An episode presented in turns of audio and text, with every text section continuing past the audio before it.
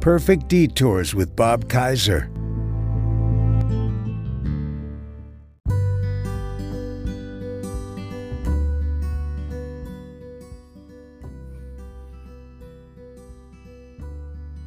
Lucille Ball said, "Love yourself first, and everything else falls into line.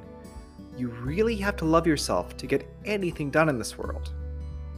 Hmm. You know, we create that which we believe. If we believe we are unworthy, that is going to be our experience. If we feel that we are burdens, well, that too will be our experience.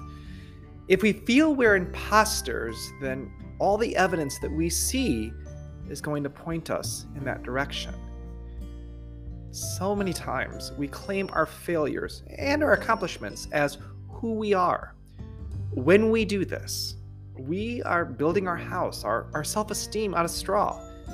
You know, the next wind burst and maybe, just maybe, we may collapse in a heap.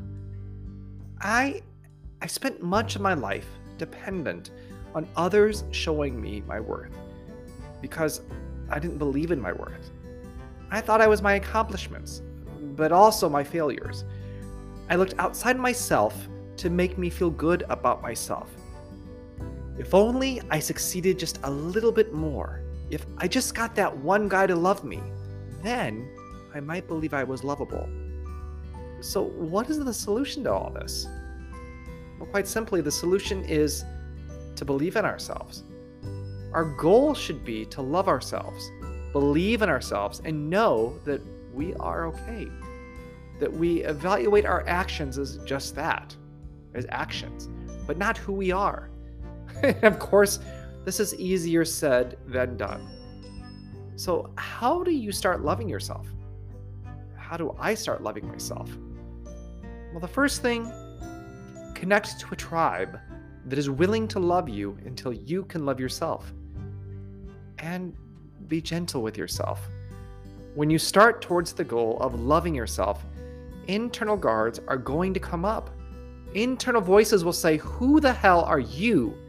Who do you think you are?" Quietly say, "I am me. I am good. I am bad. I am simply just love."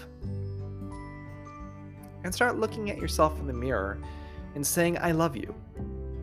You won't believe it. It will be very uncomfortable, but just do it. And sit there with the uncomfortability. Believe me, it's, it's worth it.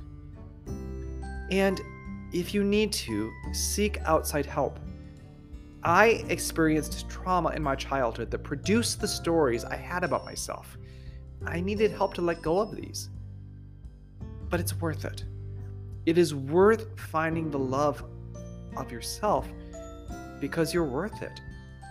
And the world can't wait to see all that you are. So go for it.